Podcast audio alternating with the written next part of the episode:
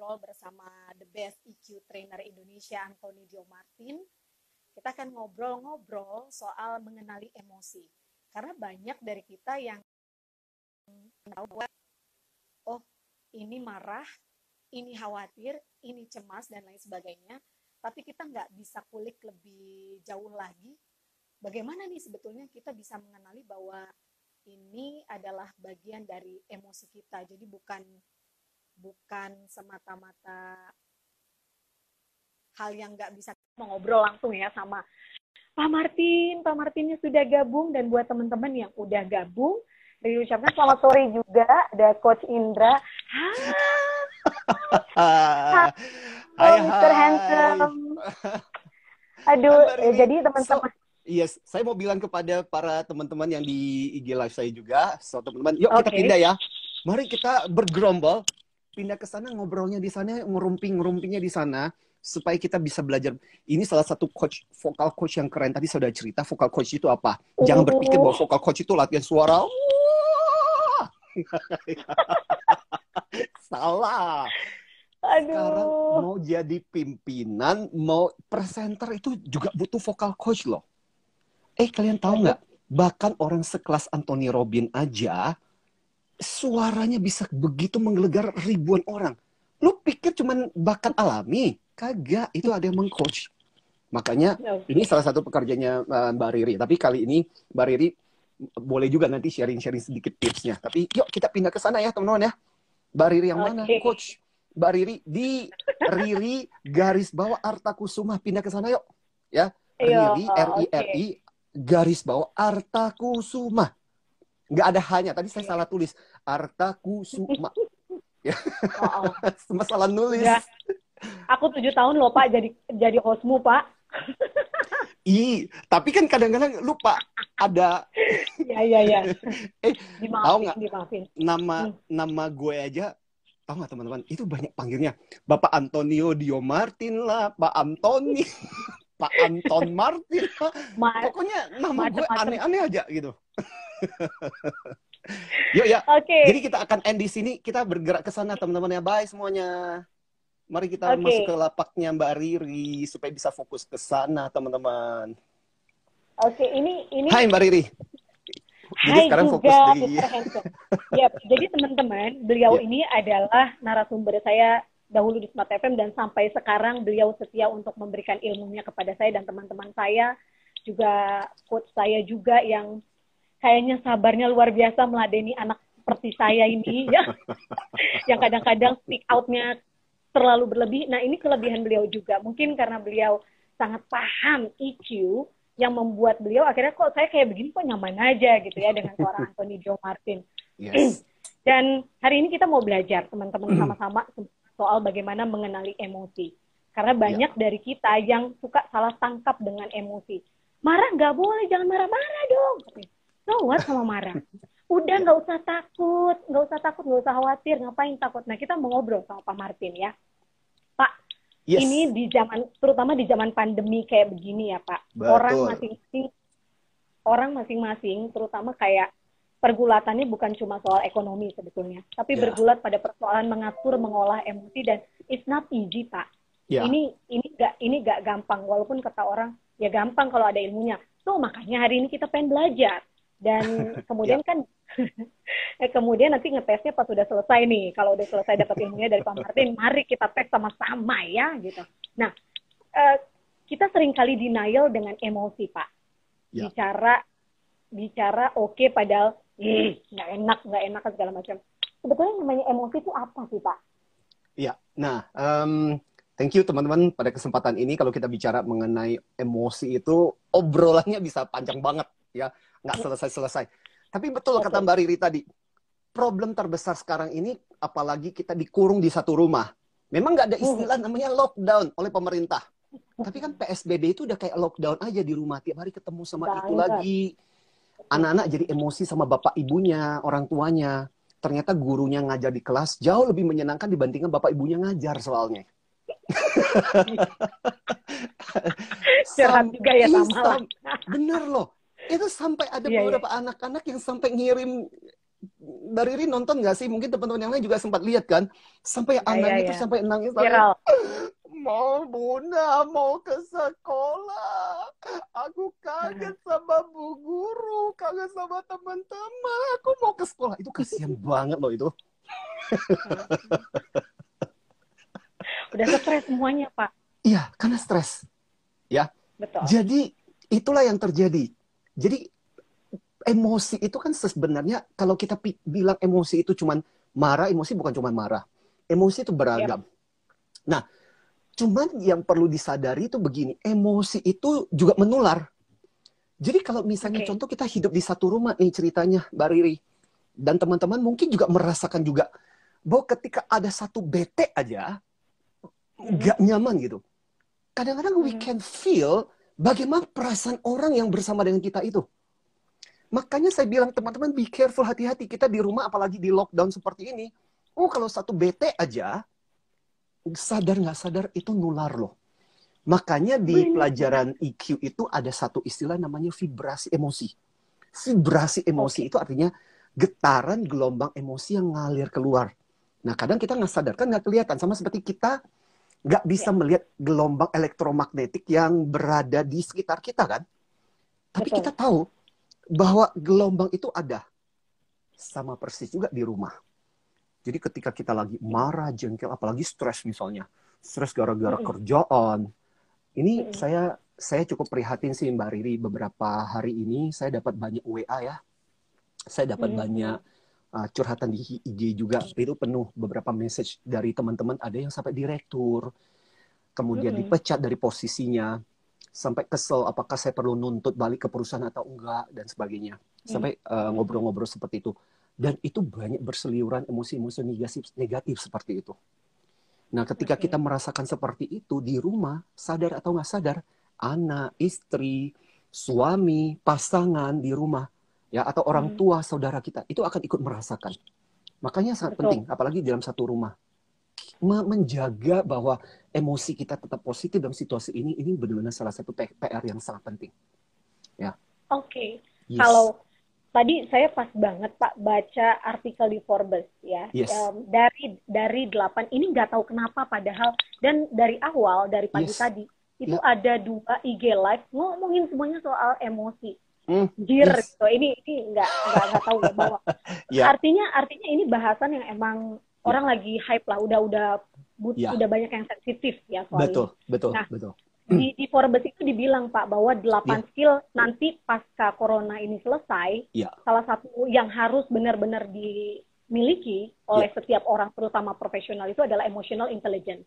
Ya. Gitu. Jadi yes. benar berarti kan kita perlu ya Pak mengolah mengelola ya. lah ibaratnya gitu, mengelola.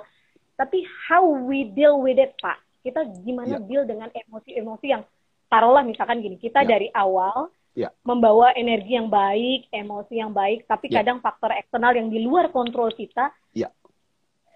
itu disadari atau tidak kadang berpengaruh yeah. nah itu gimana pak nah makanya sangat penting dua komentar tentang apa yang dikatakan oleh Mbak Riri tadi tentang dari majalah Forbes Forbes tadi memang betul bahkan dikatakan EQ itu di forum ekonomi dua tahun lalu 2018 mengidentifikasi keterampilan apa saja. Nah, salah satu dari 10 keterampilan penting untuk masa depan adalah kecerdasan emosional. Makanya kita mendorong teman-teman mau ikut kelas training, workshop apa pun, bacaan dan sebagainya. Tapi yang penting adalah lu mesti tahu tentang kecerdasan emosional dan belajar.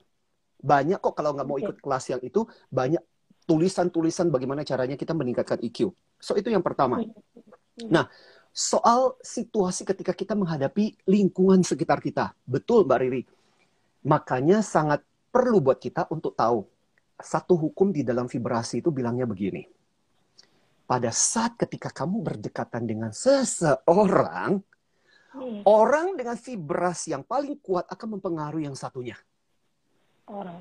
Artinya apa? Nggak peduli orang itu vibrasi emosinya positif atau negatif. Kalau dia paling kuat, dia akan berpengaruh besar. Hmm. Balik lagi, ini terjadi di rumah saat ini atau dalam lingkungan setiap hari yang kita alami. Kadang-kadang kita bertemu sama orang yang vibrasinya kencang, tapi negatif. Pernah iya. nggak ngalami ya, Mbak Riri ya? Dan saya yakin teman-teman yang apa ya, teman-teman yang bersama dengan kita di obrolan kita pada kesempatan siang hari ini, sore hari ini juga ngerasain. Dan orang itu bisa sangat berpengaruh, karismatik, tapi karismatiknya dalam arti yang negatif. Hmm. Dan dia kencang, nyebarin kalimat yang negatif. Tapi kadang-kadang, nah dalam situasi seperti itu, hukum itu berlaku. Orang paling kuat energinya, vibrasinya, apalagi negatif, itu akan berdampak banget.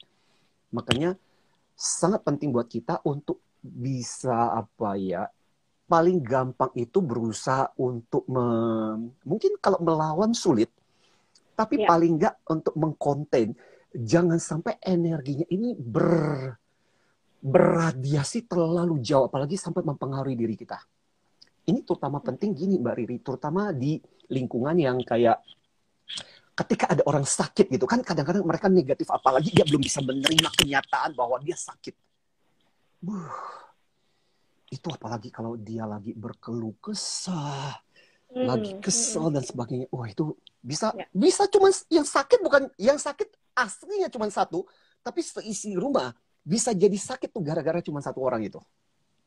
Oke. Okay. Makanya Karena yang vibrasi kuat tadi ya. Iya. Bapak makanya bilang. dengan dengan sangat butuh butuh tadi butuh keyakinan yang luar biasa untuk bisa melawan energi-energi seperti itu kayak kayak kayak seperti ini makanya teman-teman yang misalnya contoh pada sore hari inilah ya sambil ngebuburit juga kan nunggu buka hmm. gitu tapi yep. ketika kita mengisi sesuatu yang positif itu itu berpengaruh karena apa hukum di dalam IQ itu kan bilang emosi itu sebenarnya bukan sesuatu yang tidak terkendali hmm. prinsip kalau kita lihat di otak kita itu kan cara berpikirmu akan mempengaruhi perasaanmu. Kalau okay. cara berpikirnya negatif, keluarlah emosi-emosi negatif. Cara berpikir positif, keluarga e, e, emosi-emosi positif. Oh, saya ngalami kok, Mbak Riri. Dan hmm.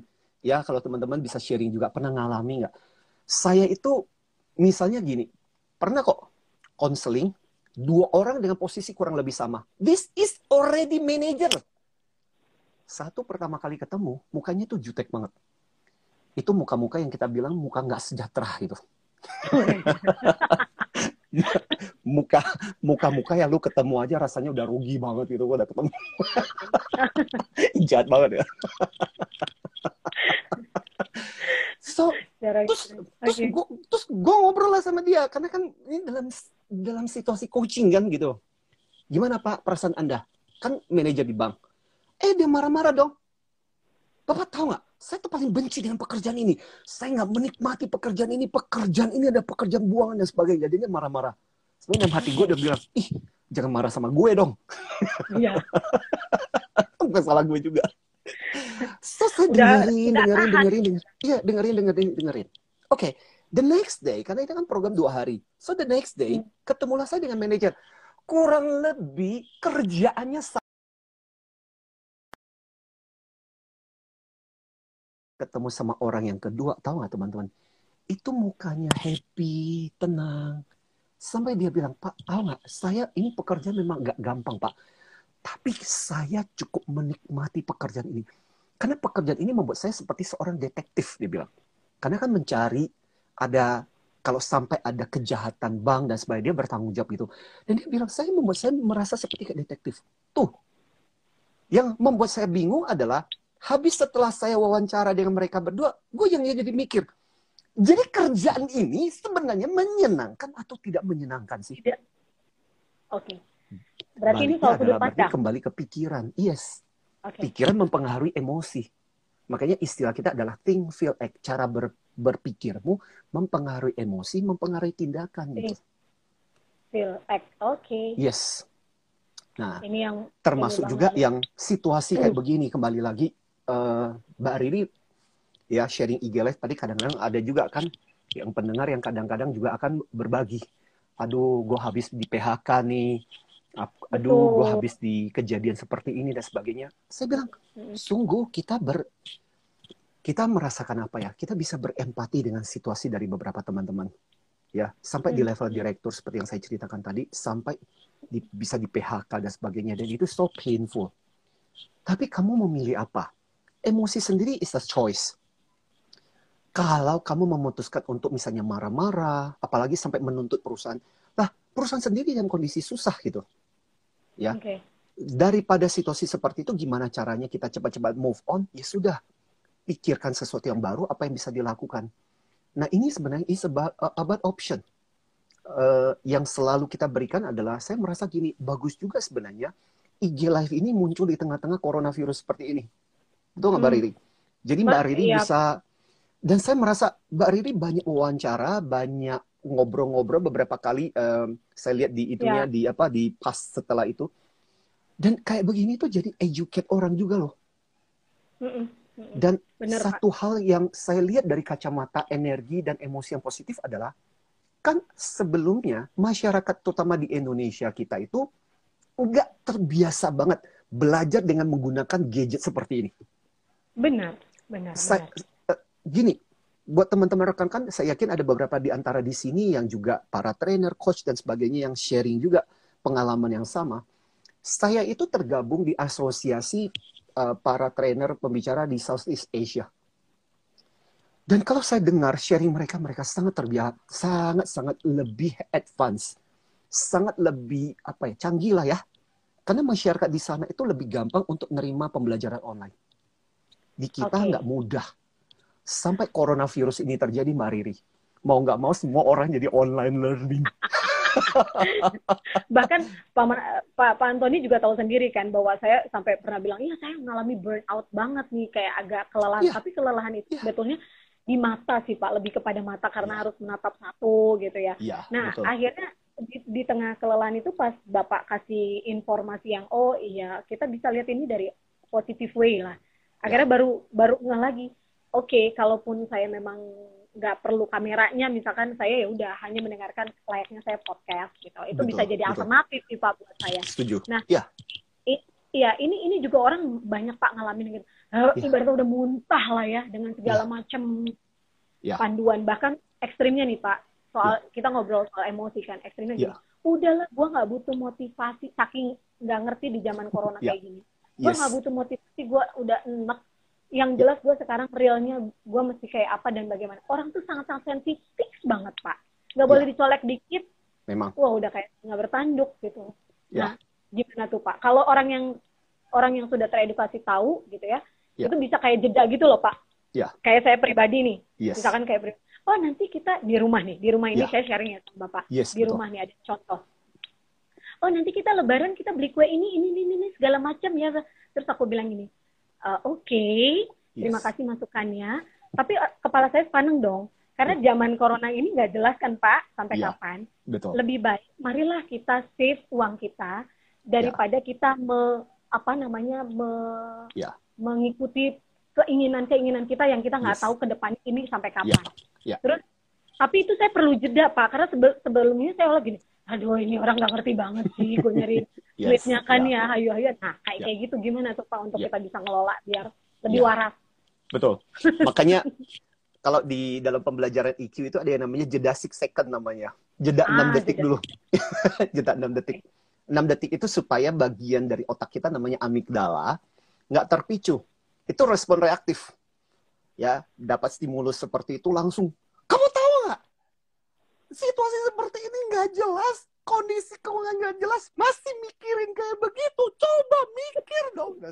Wah itu respon reaktif tuh, ya. Oke. Okay. Tapi ketika belajar 6 detik itu membuat kita jeda. Jadi paling enggak dengan jeda seperti itu memberikan kesempatan ada kejadian itu masuknya bukan ke amigdala tapi ke korteks. Korteks itu bagian otak kita yang paling enggak lebih nalar Oke, okay, kenapa dia ngomong seperti itu? Mungkin maksudnya juga baik, intensinya baik. Ya udahlah, daripada terus saya langsung menimpali dengan menaikkan suara saya, mungkin hmm. yang saya harus lakukan adalah mencoba untuk ngobrol baik-baik. Nah, seperti yang Mbak Mbak Riri lakukan adalah itu udah terkendali. Tapi kalau nggak terkendali yang tadi, kamu tahu nggak ini sih? Dan biasanya respon tinggi akan dibalas dengan respon tinggi itu acara nggak selesai-selesai itu. Ya. Yang nah, menyampaikan bahagia, saya yang dengarnya nggak bahagia pak. I know, I know. Dan yeah, yeah. ini ini juga kan sebenarnya yang jadi pemicu kenapa ceritanya kan kalau kita baca berita setelah lockdown di Wuhan itu kan banyak sekali angka perceraian gitu. Ya ya ya, benar ya, benar benar Karena ya itu kebayang nggak sih kalau lu di waktu ketika dalam kondisi normal, itu kan ada jeda buat kita. Sibuklah, suami pergi kerja, istri pergi kerja, nggak ini nggak ketemu selama beberapa saat, baru kemudian malamnya kita bertemu. Kalau ini kan dipaksa tiap hari bersinggungan, urusan kecil kadang-kadang bisa menjadi sesuatu yang sensitif, apa jadi sesuatu yang sensitif. Ditambah dengan paksa keadaan kondisi, ya uh, challenge ekonomi, challenge kebosanan. Apalagi teman-teman yang ekstrovert tuh, butuh untuk gaul, butuh untuk interaksi dan sebagainya dikurung di rumah. yes. Itu sengsara banget. masih benar-benar. Ya. Masih benar. mending dalam situasi seperti ini kan Mbak Riri kita masih bisa bertemu paling enggak lewat media seperti ini. Ya, mm-hmm. lu kebayang nggak kalau ini terjadi 20 tahun yang lalu nggak ada IG, nggak ada WA. Nah, nah makanya yes. Pak, buat buat saya ini ngebantu banget sih. Ada WA yeah. conference segala macam itu ngebantu banget biar yeah. still connected aja, tetap connected. Betul, betul. Pak, tapi gini, setiap yeah. emosi ini bisa nggak tadi yang Bapak jawab itu bagian dari pertanyaan saya ini bahwa yeah. setiap emosi itu kan kayak punya maksud ya Pak. Betul. Kayak punya maksud untuk nyampein bahwa ini saya nggak yes. nyaman, makanya saya marah. Atau yeah. saya nggak nyaman, uh, berarti saya khawatir. Kayak misalkan di awal-awal corona itu saya sempat kok badan saya nggak enak, saya bawaannya mual, terus yeah. saya asam lambung naik. Kemudian saya ternyata ada emosi kekhawatiran yang berlebih. Yeah. Nah, kemudian kemudian Pak, yes. bagaimana kita betul-betul bisa memahami ini mak ini maksud dari emosi? Khawatir, yeah. cemas itu kan juga emosi ya Pak. Kita Betul perlu tahu ke belakangnya itu. Nah ini gimana yes. Pak caranya? Karena buat orang awam ini penting banget. Kadang-kadang psikis yeah. aja itu Betul. bisa jadi bukan psikis, tapi karena ujungnya awalnya itu karena emosi yang yeah. tidak ter apa salurkan atau apa pun lah itu Pak. Gimana? Ya, betul. Eh. Kalau kita bahas tentang emosi itu, salah satu fungsi dari emosi itu adalah emosi is saying something, is how the body sending message buat kita. Makanya kadang gini, adalah sangat penting buat kita untuk aware kenapa sih tubuh kita berkata seperti itu. Berarti sedang menyampaikan pesan, descending message buat kita, memberikan pesan kepada kita tentang sesuatu. Okay. Nah, uh, semakin kita deny perasaan-perasaan seperti itu biasanya akan jadi problem, akan jadi masalah. Kayak misalnya contohlah situasi seperti ini. Uh, emosi-emosi itu juga yang sebenarnya sering mendorong kita untuk melakukan sesuatu. Ya, ya. misalnya seperti cerita Mbak Riri ketika awal-awal coronavirus seperti ini tiba-tiba harus di rumah, nggak bisa melakukan aktivitas dan sebagainya. Kita pasti melewati proses itu. Makanya kalau di teori di apa ya ini jadi ngobrolin sedikit tentang uh, satu yang paling bagus tentang orang mengalami masalah itu adalah Elizabeth Kubler-Ross. Sampai dia dikutip di mana-mana. Dia bilang gini, ketika kamu menghadapi masalah problem, ada lima respon emosi dimulai dengan denial. Nggak mungkin tuh, kok bisa sih seperti itu? Sampai kemudian marah, angry, kok bisa, kok seperti itu? Atau mulai bargaining, Tuhan, boleh nggak coronavirus ini berlalu? Nanti kalau saya berlalu, nanti saya akan begini-begini deh Tuhan gitu. Ya, atau mulai depresi, ya, cut off semua pokoknya nggak mau buka WA dan sebagainya sampai akhirnya belajar untuk accept is all emosi sebenarnya sending message kepada kita, memberitahu kepada kita bahwa tubuh kita merasa nggak nyaman. Awalnya malah Mbak Riri, saya lebih parah lagi. Awal ketika lockdown ini terjadi, saya malah sakit demam seminggu dan itu sempat membuat khawatir juga sih sebenarnya. Ya, sempat membuat istri Arto, sempat khawatir juga. Ya. Iya, karena karena demam kan? Karena respon ya, yang pertama kita demam. Untung bukan karena nggak nggak nggak ada hubungannya dengan COVID-19 gitu. Ya, dan hmm. ternyata itu lebih ke herpes gitu uh, seminggu, tapi tetap aja gitu. Dirimu kelelahan, Pak. nah, si jadi gini, makanya balik lagi Mbak Riri, nah, nah tadi bagus tuh. Bagaimana cara kita membaca tanda-tanda bahwa makna dari emosi. Jadi gini, makna setiap emosi buat kita itu berbeda-beda. Ketika misalnya setiap Mbak manusia. setiap orang bisa berbeda-beda, maknanya berbeda-beda. Makanya sebenarnya paling bagus yang paling tahu kenapa respon emosi ini tak terjadi yang bisa bertanya adalah kita bertanya kepada bawah sadar kita sebenarnya lagi cerita tentang apa sih. Okay. So yang terjadi sebenarnya akhirnya ketika aku menanya sakit perasaan ini, saya tahu bahwa di awal-awal seperti itu saya sempat mengalami depresi. Pak motivator bisa depresi? Ya bisa lah. Namanya juga Iyalah. motivator gitu loh. Saya harus jujur cerita. Karena apa? Ini sesuatu yang tidak menentu. Bayangkan lebih dari 10 kelas kemudian ditunda. Dan itu membuat kita, eh, ini gimana ya? Dan of course wajar buat seperti itu akan dialami. Dan akhirnya Betul. kemudian saya berusaha untuk membaca. Sebenarnya perasaan sakit ini ditambah dengan perasaan seperti ini maknanya apa? Nah, setelah kita mengenali emosi itu, please jangan membiarkan kita terus-menerus terpuruk di situ. Tapi kemudian oke, okay, berarti ini tubuh saya sedang sending sebuah pesan kepada saya, sedang memberitahu kepada saya sesuatu. Berarti apa? Saya lagi depresi. Berarti apa? Dulunya kebayang nggak sih di, di dalam kondisi aktivitas biasa itu kelas berturut-turut dan sebagainya aktivitas. Ini kan ibaratnya kalau mesin itu putarannya jalan terus. Betul. Tiba-tiba dalam situasi ini plak berhenti sama sekali. So what you have to do? Mau dipaksa seperti itu kan nggak bisa. Tapi ini kan udah terbiasa gerak So berarti apa? Tubuh saya sedang memberontak dan mengatakan, ayo dong tetap aktif dong. Gue butuh nih. Makanya kemudian akhirnya belajar untuk berdamai dengan cepat dan kemudian mulai melakukan aktivitas lagi. Nah sekarang ini kita udah, ini malah kesibukannya, saya merasa kesibukannya jauh lebih luar biasa. Ya, online course. Serius, satu hari ini beberapa ini bisa tiga ini kali udah banyak online. yang tanya nih ini channel keberapa nih coach? Gitu. Nah, kayak hari ini aja. Real hari ini. Gitu. Bener. Kayak hari ini aja. Jadi hari Minggu buat gue adalah uh, hari IG live. Dan waktu ketiga Mbak Riri ini, um, ayo uh, uh, Bro Martin, kapan ini ini dan sebagainya. Oke, okay, ya hari, hari Minggu ya, karena hari Minggu buat gue adalah hari IG live. Ya, dan buat saya adalah gini, something but we have to do it with enjoy. Jangan yeah. melakukannya dengan terpaksa. Ya. Yeah, Saya sering kali bilang, setuju nggak Mbak Riri? Mendingan kalau kamu melakukan sesuatu dengan terpaksa, mendingan kamu nggak melakukan sekalian. Betul, betul, But, betul. Kayak seperti ini. Terus terang, kalau saya karena tahu energinya, the good things adalah gue udah tahu tentang diri lu, Ri.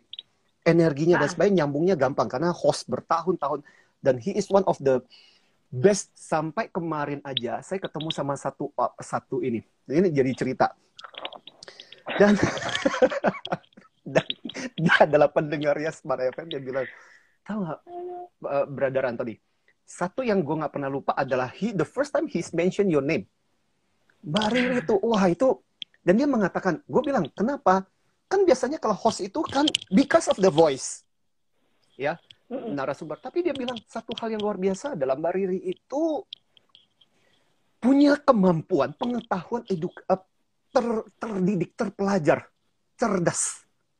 Dan padahal biasanya kalau biasanya kalau radio talk itu yang ngomong kebanyakan itu adalah narasumber gitu. But they notice, you know.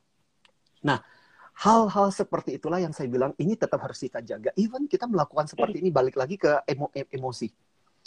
Bayangkan kalau kita melakukan dengan terpaksa, definitely teman-teman yang menyaksikan pasti akan merasakan energi kita juga, betul nggak?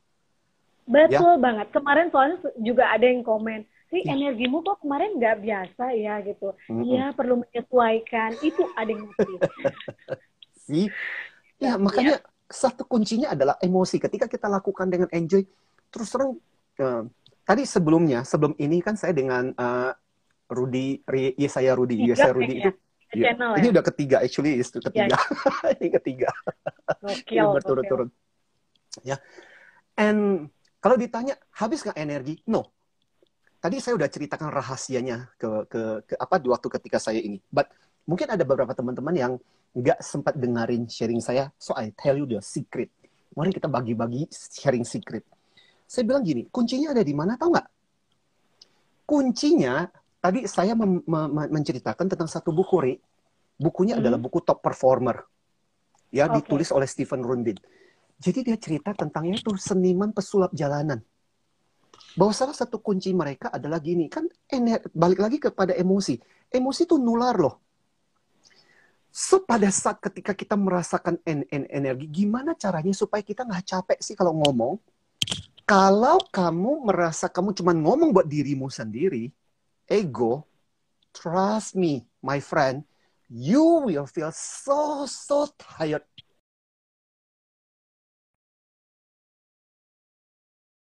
Bahwa kamu sedang membagikan energi kamu keluar, Tapi pada saat yang bersamaan kamu juga mendapatkan energi dari orang-orang di sekitarmu. Itu akan membuat kamu tidak merasa capek. Dan oh. ini kunci yang ada di buku ini. Makanya saya bilang, terus terang. Top performer tadi bukunya ya? Iya, top performer. Makanya saya bilang, teman-teman, seriously, saya dengan Mbak Riri juga sama. Sampai nanti malam ngobrol, ini kita bisa berceloteh berdua sampai nanti malam dan nggak ada mas because of what karena aku merasa bahwa ketika aku ngomong sendiri aku tidak fokuskan energi ke aku tapi aku fokuskan ini aku cerita ya energinya uh, Mbak Riri saya merasa gue dapat juga tuh energi dari Riri so, so ini sedang bertukar menukar energi sebenarnya Okay. Sehingga Thank aku you, tidak Pak. merasa energi saya yang tersedot keluar, tapi saya merasa saya sendiri mendapatkan energi masukan buat saya. So this is fun. Kenapa? Makanya kenapa aku dari awal itu udah pingin yeah. nih ngobrolin soal emosi karena memang ini yeah. udah kayak jadi persoalan sensitif dan nggak yes. perlu tabu lagi. Karena kadang-kadang begini Pak, orang yeah. ngomong nggak enakan, terus ngomong, yeah. ya I'm fine, I'm okay di kondisi kayak gini. No, yeah. you are not okay. Dan yeah. kenapa sih kita perlu denial? Kenapa kita nggak yes. akui emosi kita itu gitu? Betul. Dan nggak apa-apa loh, lu lagi nggak enak kan gitu ya Pak. Nah ya, itu makanya ya. saya mau ngajak Bapak Pak bersedia atau tidak untungnya oh my handsome trainer. Pasti dong. Akhirnya Masa mau. mau. Yes. Pak, saya ya. mau berikan waktu ya. buat teman-teman bacain pertanyaan ya. Ini soalnya juga ada yang tanya-tanya, eh, boleh, boleh ya? Boleh ya? Uh, penyakit ya, host begini Ngobrol-ngobrol, ya. yes. Oke, okay, sebentar, sebentar. Ini Iya. Nggak di radio, nggak di IG uh, live. Benar-benar. Yes. iya. Pak, ini ada yang tanya, gimana menyelesaikan unfinished business? Iya. Karena ini yang kadang mempengaruhi emosi, tapi kita nggak tahu apa penyebabnya. Unfinished business, hmm, pokoknya harus ya. emang datang kalau emang ke orang harus ketemu orangnya kalau saya sih gitu. Ketemu ngomong biar ya. sini. ya. Nggak tahu kalau bapak gimana uh, tuh, bapak mau Kalau gini, um, harusnya namanya unfinished business, eh, you know the source ya. Harusnya loh ya. Mestinya tahu Mestinya, sumbernya karena apa. Iya. Oke, okay. dari Pak Hendrik kalau itu betul dari Pak Hendrik itu. Jadi pada waktu yeah. ketika kita mengatakan bahwa ada sesuatu yang namanya unfinished, kita anggap nggak selesai, berarti somehow kamu sadar atau nggak sadar itu pasti ada penyebabnya. Oke. Okay. Paling bagus sebenarnya gini, nggak selalu gampang juga kamu datang kepada orang tersebut dan kemudian menyelesaikan kalau kamu sendiri tidak mencoba untuk membereskan buat dirimu. Maka okay. sebenarnya menurut saya paling bagus adalah we have to work for ourselves first. Bekerja dengan diri kita dulu. Okay. Maka paling gampang sebenarnya adalah masuk ke bawah sadar kita. Caranya gimana? Ya gampang lah. Latihan-latihan pada waktu misalnya contoh malam hari, membuat kita tenang sebelum tidur dan sebagainya belajar untuk face the situation. Yep. Apa sih yang sebenarnya kira-kira mungkin memicu seperti itu? Nah, problem problem yang sering kali terjadi Mbak Riri adalah kadang hmm. yaitu kita denial tadi. Ya, yep. berusaha aduh jangan enggak, jangan deh mengingat seperti itu karena soalnya itu menyakitkan banget, enggak enak banget. Yep. Dan itu yang membuat ya, kita ya, akhirnya nggak selesai-selesai. Yep. Tubuh kita benar, itu benar. lucu, tubuh kita itu lucu. Selama kita tidak berdamai dengan itu, dia akan muncul lagi. Itu kayak monster monster di bawah rumah kita, kamu maksa dia, kamu kurung dia, suatu ketika dia terbuka, dia akan naik lagi. Dia akan mengganggu hmm. Anda lagi. Dia mengganggu Anda lagi. Ya. Itu yang saya tulis di buku kan, yang monster motivasi itu. Sampai akhirnya kamu betul-betul membuka itu dan membiarkan keluar dan dealing dengan monster itu. Hmm. hmm, hmm. Jadi yang paling penting adalah buat saya adalah kenapa sih kita harus terus-menerus menghukum diri kita dengan sebuah kejadian yang sudah lampau. Bayangkan sama seperti kita mau mencapai tujuan kita, tapi kita masih terus-menerus membawa batu-batu masalah itu dalam kehidupan kita. So yang pertama-tama yang perlu, perlu kita lakukan sebenarnya adalah dengan kesadaran kita, kita tahu bahwa aku sudah saatnya udah usia segini, ya udah sampai udah 30 tahun lebih, masa masih terus-menerus batu yang masa lalu itu masih kuat bawa terus. Ya. Benar. Nah, kesadaran Benar. seperti itu merupakan salah satu bagian pertama-tama kita buat untuk membereskan unfinished business Betul. But to deal with unfinished business, first you have to deal with yourself first, bukan orang yang menyebabkan. Karena sebenarnya kadang bukan orang yang bikin masalah itu yang jauh lebih penting. Nah, kadang kita berpikir, saya harus ketemu sama orang itu. Iya dan tidak. Pengalaman coach, pengalaman oh, terapi oh, gitu, saya kadang-kadang, iya. Tidak selalu harus bertemu dengan orang itu. Tapi kamu sendiri harus membereskan dulu dengan dirimu.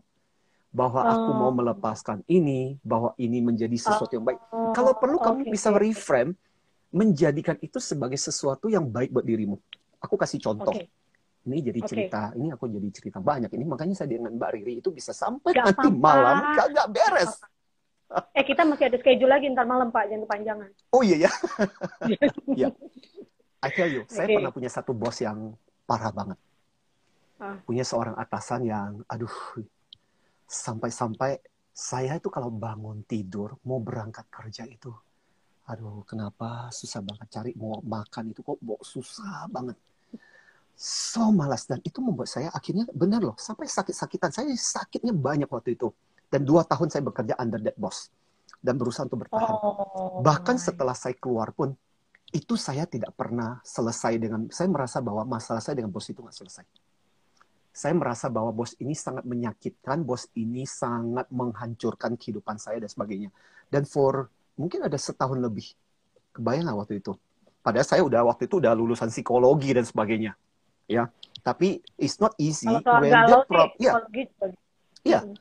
um, dok, bukan berarti dokter kan nggak pernah sakit gitu. Yap, betul. Ya. Betul. Dan lebih celaka lagi kadang-kadang dokter sakit itu bisa lebih parah loh.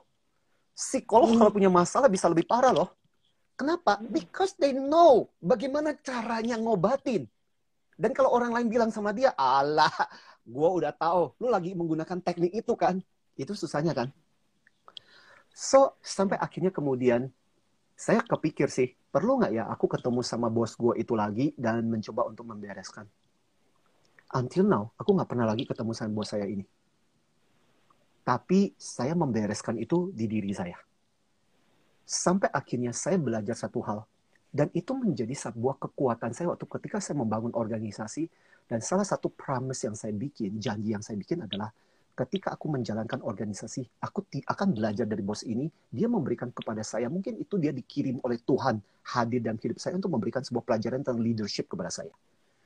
Kelak, ketika saya jadi pimpinan, saya tidak mau pimpinan yang seperti itu karena itu menjadi contoh. Dan itu saya merasa saya membereskan banyak hal di dalam diri saya. Saya belajar untuk berdamai dan justru belajar untuk melihat beberapa sisi positif dari orang-orang seperti itu. So, sekarang apakah mengganggu kalau dibilang dari level 0 sampai 10? Eh, saya bilang mungkin antara 0 setengah, 1 level mengganggunya buat saya. Tapi dulu, Oke. wah itu mengganggu banget. Oke. Jadi ini yang kita sebut sebagai unfinished business. Jadi yang sering kali membuat kita unfinished is you. Bukan Oke, orang diri kita itu. sendiri ya Pak ya? Iya. Oke. Betul. Ini ada Mas Turi, Mas, Mas Tura Fitri. Hai hai. Oh iya. Ya. Em, Sekarang beliau punya radio sendiri di Palu Pak ya. Mungkin Bapak Really? Oh, Yes. okay. He's big fan of you. Really? Wow. Yap, di Palu gitu. Wow, it's Iya, my iya. honor. Iya, Ya, Iya benar. thank you banget buat teman-teman rekan-rekan yang Bapak. pada kesempatan. Ini bukan kita menemani mereka, mereka menemani kita loh. Iya, iya, benar, sharing benar. kita pada malam pada sore hari Oke. ini. Yes. Pak, anyway, Ya. Gatot Kaca, Mas Andra Donata ini juga tune in. Beliau Yes. nanya, tadi tapi Ya. walaupun sebenarnya kayaknya Bapak udah jawab, apakah pikiran mempengaruhi perasaan atau sebaliknya? Ya. Dari Gatot Kaca katanya. Wih, dari sesama Gatot Kaca. Ya, ya. Jadi gini, actually if we see the brand, itu proses bolak-balik. Antara kalau kita lihat yang sesungguhnya ya, tapi kemudian oleh beberapa lembaga sebenarnya disimplifikasi untuk mudahnya sebenarnya.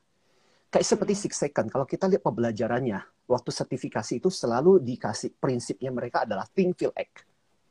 Hmm, Cara hmm. berpikirmu mempengaruhi emosimu, emosi mempengaruhi pikiranmu, eh, mempengaruhi tindakanmu. Think, feel, act. Makanya selalu dibilang TFA, TFA.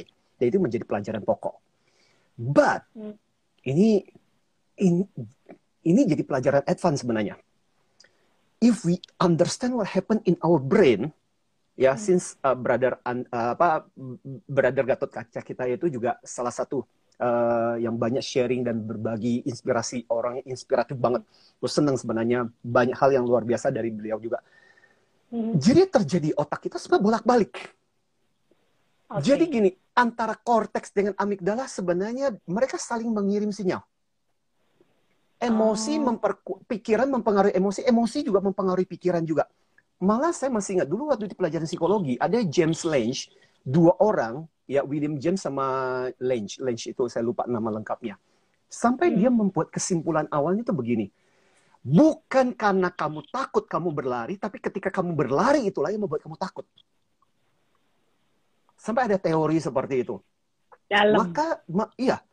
Maka kemu kemudian kalau kita mau mengatakan jujur dan gampang ya, sebenarnya ini kayak seperti seperti sebuah lingkaran yang saling mempengaruhi. Kadang-kadang hmm. emosimu bisa mempengaruhi pikiranmu. Kalau kita pikiran, contoh gampangnya apa? Mudah kok Pernah nggak sih kamu lihat orang yang kamu sebel? Lihat aja mukanya udah sebel. Iya. Dan apa yang terlintas di benak kamu? Hmm. Perasaan sebel membuat kamu, ah percuma lah. Ya paling ngomong apa pun dan sebagainya. Pasti, hmm. ujung-ujungnya pasti ngomongnya kayak begitu. Because hmm. your a a emotion actually filtering kita. Okay. Makanya sangat penting buat kita. Tapi gini, akhirnya kita membuat sebuah pembelajaran sederhana. Udah deh, paling gampang adalah think, feel, act cara berpikir kamu mempengaruhi perasaanmu, mempengaruhi tindakan kamu. Disimplifikasi seperti itu. Tapi sebenarnya itu tidak sesimpel seperti itu sih. Ya, okay. buat orang-orang yang Mudah pelajaran oh. basicnya lah ya. Oke. Okay. Yes. Nah, ini juga kan gini ya Pak, orang orang tahu bahwa sebenarnya bahkan saya yes. yang konsentrasinya di suara aja, yeah. itu ada yang namanya olah emosi karena yes. itu berpengaruh terhadap suara. Betul. Nah, bahkan emosi juga mempengaruhi komunikasi. Ya. Once kita emosi nggak enak tuh tok-tok bisa naik tuh. gitu kan. Ya, betul. Nah, ya. kayak gitu. Nah, yes. kemudian gimana apakah emosi dulu yang perlu selesai sehingga komunikasinya baik atau bagaimana, Pak? Eh, kalau dihubungkan salah. dengan komunikasi. Jangan salah. Malah hmm. malah gini, menurut saya ketika kita mengajari tentang komunikasi, komunikasi yang membawa emosi itu komunikasi yang luar biasa. Jadi gini, ini ini teorinya dulu. Di otak, ketika kita untuk masuk ke dalam ke dalam hipokampus, hipokampus itu kan memori. Oke. Okay. Kalau kita bisa menyampaikan pesan ditambah dengan emosi, itu daya nendangnya itu jauh lebih kuat. Okay. Saya jadi ingat ini loh cerita tentang seorang pimpinan di Jepang dan melakukan sebuah kesalahan yang luar biasa. Salah investasi, perusahaan merugi dengan luar biasa. Hmm. Dan itu membuat semua karyawan, semua level marah dengan si pimpinan tertinggi ini. Karena keputusan dialah yang membuat perusahaan jadi kacau. Hmm. Saham anjlok dan sebagainya. Dan akhirnya tahu apa yang terjadi? Dibuatlah sebuah pertemuan. Dan di pertemuan itu, serikat buruh dan sebagainya udah siap untuk menghabisi si pimpinan ini karena kesalahan dia yang hmm. fatal yang membuat perusahaan merugi. And you know what? Tahu apa yang dilakukan oleh si pimpinan ini?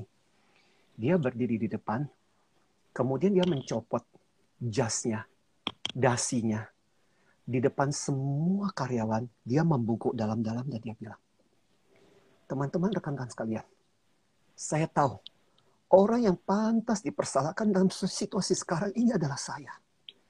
Karena saya membuat keputusan yang salah. Maka nasib teman-teman seperti ini. Saya minta maaf. Saya berani untuk mencopot jas saya, dasi saya untuk mengatakan bahwa saya bertanggung jawab sepenuhnya. Kalaupun teman-teman mau mengakhiri saya sekarang, saya bersedia. Tapi saya berjanji juga, karena ini kesalahan saya, saya berjanji saya mau memperbaiki. Kalau teman-teman mau bersedia membahu-membahu bersama dengan saya, saya berjanji satu tahun berikutnya kita akan berjuang habis-habisan untuk memperbaiki kinerja perusahaan kita. You know what happened? Hampir semua karyawan yang tadinya siap untuk menghabisi dia bercucuran air mata. Kemudian setelah presentasinya selesai, maju ke depan, memeluk si pimpinan ini dan berkata, Yes Pak, kami akan stay dan kami akan berjuang bersama dengan Bapak. Hmm. So what, apa yang paling menarik? Ya dia bisa aja kemudian presentasi dengan mengatakan, oke okay, teman-teman, ini slide yang sudah saya siapkan, dan ya. ini yang terjadi dengan perusahaan kita, dan ini data-datanya. Tapi data-data ini mengatakan bahwa kalau seandainya kita melakukan seperti ini, strateginya kita bisa melakukan seperti ini. Kalau datanya seperti ini, kita bisa bikin seperti ini. Bisa nggak? Bisa. Tapi orang akan tetap marah. Tapi ketika dia memutuskan untuk tidak presentasi dengan seperti itu, tapi kemudian presentasi dengan menggunakan emosi, dan menunjukkan perasaannya. Orang tergerak. Makanya saya bilang, emosi bukan sesuatu yang buruk yang harus kita tinggalkan sih. Tapi ketika kita, justru ketika kita berkomunikasi, ada unsur emosinya, orang bilang. Dan saya masih ingat, Mbak Riri banyak mengajarkan kita sebagai para narasumber, Pak, gue kok nggak dapat feel-nya, Pak. Padahal kadang-kadang waktu ketika siaran itu, gue udah merasa, gue udah mempersiapkan materi dengan bagus. Dan Mbak Riri, Pak, heran ya Pak, hari ini kok gue nggak dapat feel-nya. Meaning what? Berarti tanpa sadar yang gue bawain adalah teori konsep. And I don't feel it. Dan ketika aku tidak merasakan apa yang aku rasakan, same thing, audience our listener juga tidak akan yeah. merasakan apa yang kita rasakan kok. Ya, yeah. ya. Yeah. Makanya saya bilang that is the power of emotion yang mestinya kita pakai pada waktu kita menyampaikan sesuatu. Dan banyak orang nggak sadar, dipikir adalah emosi mesti ditinggalkan. No. Sebaliknya juga, ketika kita bisa menyampaikan, Hai teman-teman, aku senang banget bisa sharing dengan teman-teman. Aduh, mudah-mudahan tetap, tetap semangat ya meskipun di tengah situasi seperti ini. Come on dong, cheerful dong, semangat dong. Dan hey, people suddenly can feel how your energy is contagious, mengalir gitu loh. Dan aku banyak belajar seperti ya, seriously saya belajar banyak seperti para pem, pe, apa, penyiar. To me is amazing. Teman-teman kalau saya boleh cerita, kadang-kadang kan kita datang ke titik-titik dengan berbagai problem lah. Belum lagi ngurusin bisnis dan sebagainya, lagi punya problem dan sebagainya harus duduk di depan mic gitu. Satu udah nggak tahu siapa yang dengerin gua dan sebagainya, habis punya masa dan sebagainya, tetap harus cukup-cukup datang ke studio dan mesti mesti ngoceh di situ dengan kondisi bad mood itu nggak enak banget. But you know what? Suddenly ketika kita lagi duduk, Mbak Riri di sebelah sana, ya Mbak Riri di sebelah sana, dan tiba-tiba Hai, selamat pagi para pendengar dan sebagainya. Sebenarnya listener senang sekali bertemu dengan Anda. You know what? Suddenly that emotion, that emotion itu tiba-tiba saya merasa itu mempengaruhi saya. Akhirnya kemudian yang tadinya kita lagi down dan sebagainya tiba-tiba berdirinya juga lagi tegak dan kita jadi terpengaruh. See, that's how emotion contagious nular. Okay. Tapi emang sepanjang ya. saya siaran sama Bapak, saya nggak pernah ngeliat Bapak duduk nggak tegap sih Pak. Dirimu tuh prima banget kalau ini. Seriously. Sepanjang itu, aku jadi host Bapak ya. Gitu. Entah ya. itu pura-pura atau enggak, tapi you are awesome. Ah. Seriusan. Uh, itu kan itu itu menolong sih. Eh belajar dari mereka-mereka. Makanya gini, kan tadi Keren waktu ketika eh, mbak, eh benar Mbak Riri, maka tadi kan sempat dinanya waktu di IG live sebelumnya Pak, Bapak fitness dan sebagainya. Eh, serius, saya fitness bukan untuk bangun body dan sebagainya, ini dan sebagainya. No, no, no, no, no. I'm, I'm not that crazy tentang body mau dibentuk dan sebagainya. Tapi lebih kepada gini. So, uh, ketika kita lakukan dengan proper, itu membangun uh, apa ya Betul. kerangka. Betul. Dan ibaratnya gini, seriously teman-teman, kita itu kan jual suara. Betul. Mbak Riri jual suara, gue jual suara. Malah beberapa waktu lalu ketika ngobrol dengan apa Tommy Tommy Wong, ada orang yang kadang-kadang negatif haters lah ya yang bilang alah bapak cuma ah. jual ludah sampai dia bilang eh ludahnya bulung walet juga bagus loh berharga dan sebagainya tapi itu I think that was a very nice frame lah ya frame yang bagus okay. buat kita ya jadi akhirnya saya dapat bagus juga ya senjata berikutnya hari iya benar. Kan mungkin ada suatu ketika yang ngomong alah mbak Riri cuma jual ludah. Ya no you have to know bagaimana cara menjawabnya. Eh burung iya, walet iya. juga jualan ludah kok tapi jual ludahnya kan berharga gitu. Yes. Pak ini tadi bagi Yokni bagi Yokni selama oh, iya. sore. Is our yes. Um, iya uh, trainer ini kita yang luar biasa dari, she do dari a lot saya cukup on, bener bener bener ya yeah, she do a lot uh, sampai... uh, Bagi Yoni banyak customer service yang saya tahu beliau keren betul, banget betul presentation betul. skill itu uh, luar, luar biasa juga. Banyak star-star customer service yang sudah yes. ditempa oleh Mbak Giokni. Mbak yeah. Bilang, Salam buat Pak Cantananya. Oh ya, ini inikah yes. yang disebut inducing state yang tadi Bapak bilang ketika kita masuk dengan suara yang emosinya juga oke, okay, kemudian yeah. akhirnya bisa berpengaruh ke orang lain, ini namanya inducing state atau apa katanya? Uh, iya, ya. iya itu bahasa NLP banget ya, bahasa NLP banget. Tapi saya merasa gini, nggak perlu belajar NLP juga nggak apa-apa. Yang penting gini, itu genuine genuine gimana sih Ari? Ketika kamu original, kamu betul-betul menyampaikan dengan tulus. Nothing. Kamu tidak punya apa hidden agenda apa-apa. Kamu mm kamu berbagi karena kamu bisa berbagi, senang ketika orang dapat sesuatu. Saya pikir Betul. itu aja sudah menjadi sesuatu yang orang bisa merasakan kok.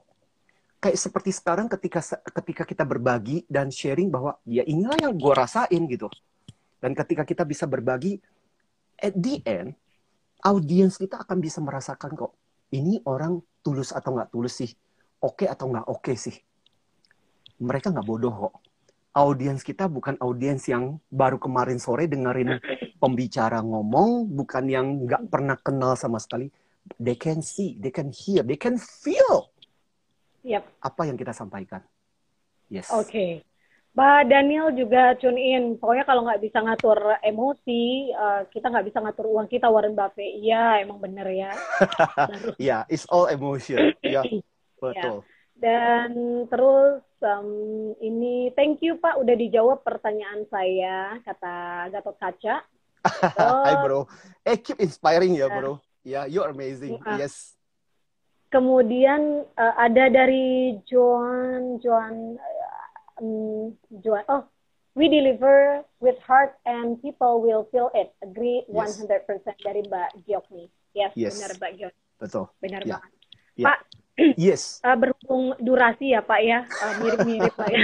Iya, ini bisa sampai nanti sore, sampai sampai nanti malam nggak selesai. Betul dan yeah dan ya sebagai voice coach juga ya Pak walaupun walaupun Bapak seprima apa pun you have to keep your voices gitu ya yeah. karena Bapak yeah. udah udah berjam-jam juga gitu dan nanti malam kita masih harus run run run dengan yes. Zoom ya gitu ya betul ini Bapak punya nggak satu message terutama buat ya udah habis iya dong Pak Hendrik punten ya Pak Hendrik iya punya uh, yes. punya nggak satu message ya buat kita tetap kita kan nggak tahu pak corona coronavirus yeah. sampai kapan yeah. paling tidak kita bisa lebih accept accept dengan kondisi kondisi keadaan kita sekarang and yeah. then kita bisa melangkah yeah. mulai melangkah jauh lebih baik memikirkan diri kita dan mungkin pekerjaan kita keluarga kita dan lain sebagainya yes uh, apa pak yang perlu kita lakukan and then you have a message or something ya yeah. teman-teman semua um, saya cuma mau bilang begini semua orang merasakan situasi ini. Gambaran kita adalah seperti sebuah terowongan gelap yang kita alami. Semua orang berkeluh kesah, jauh lebih banyak orang yang hidup dalam emosi-emosi yang negatif.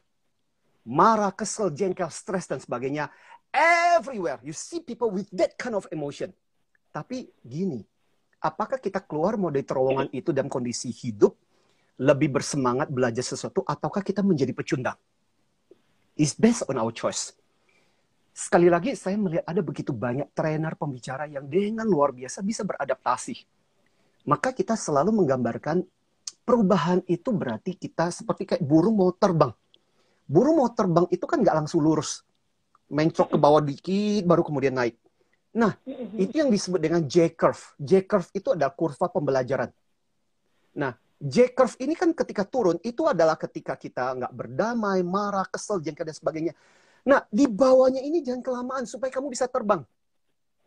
Banyak di hmm. antara kita yang tenggelam di dalam bagian kemarahan, kejengkelan. Please don't too much. Too, don't too long. Ya. Uh, biarkan orang lain yang berkeluh kesah, haters, marah-marah, dan sebagainya. Tapi Anda jangan. Karena apa?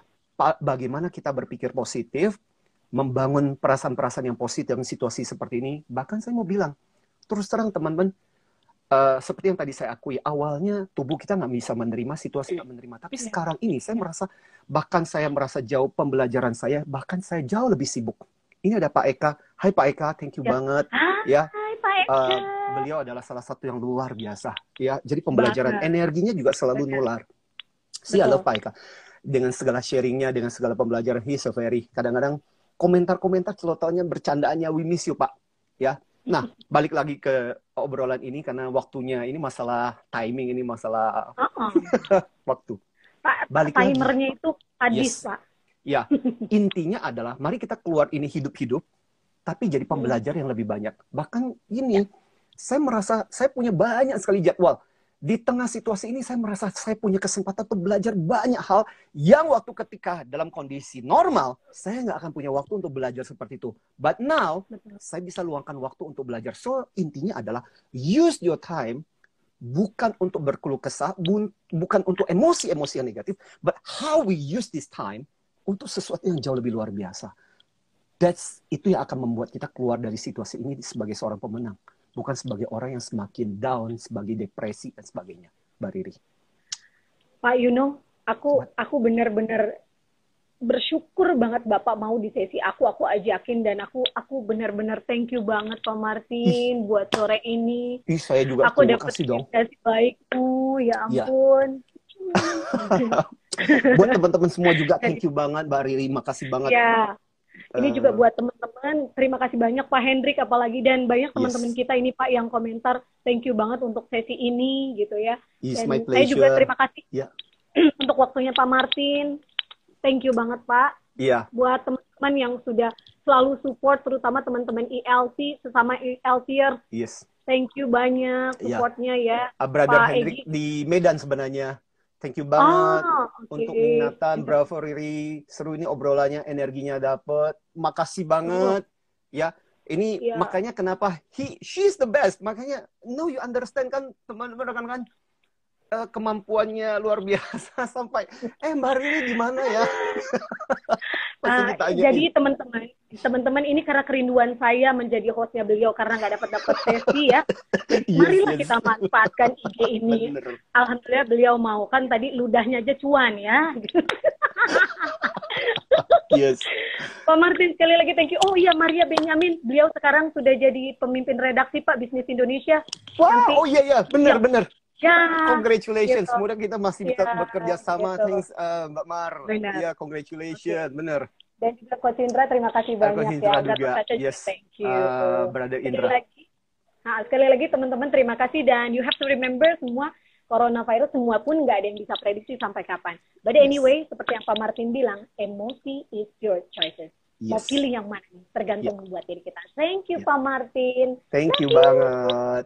See you teman-teman. Keep positif. Yeah, terus berbagi, you. terus menginspirasi Ray. I love your IG Terima juga kasih. dengan orang-orang yang keren. Yuk. Terima kasih Pak bye -bye Martin. Semuanya. See you tonight yes. ya. Yes, see you tonight. Bye-bye. Bye.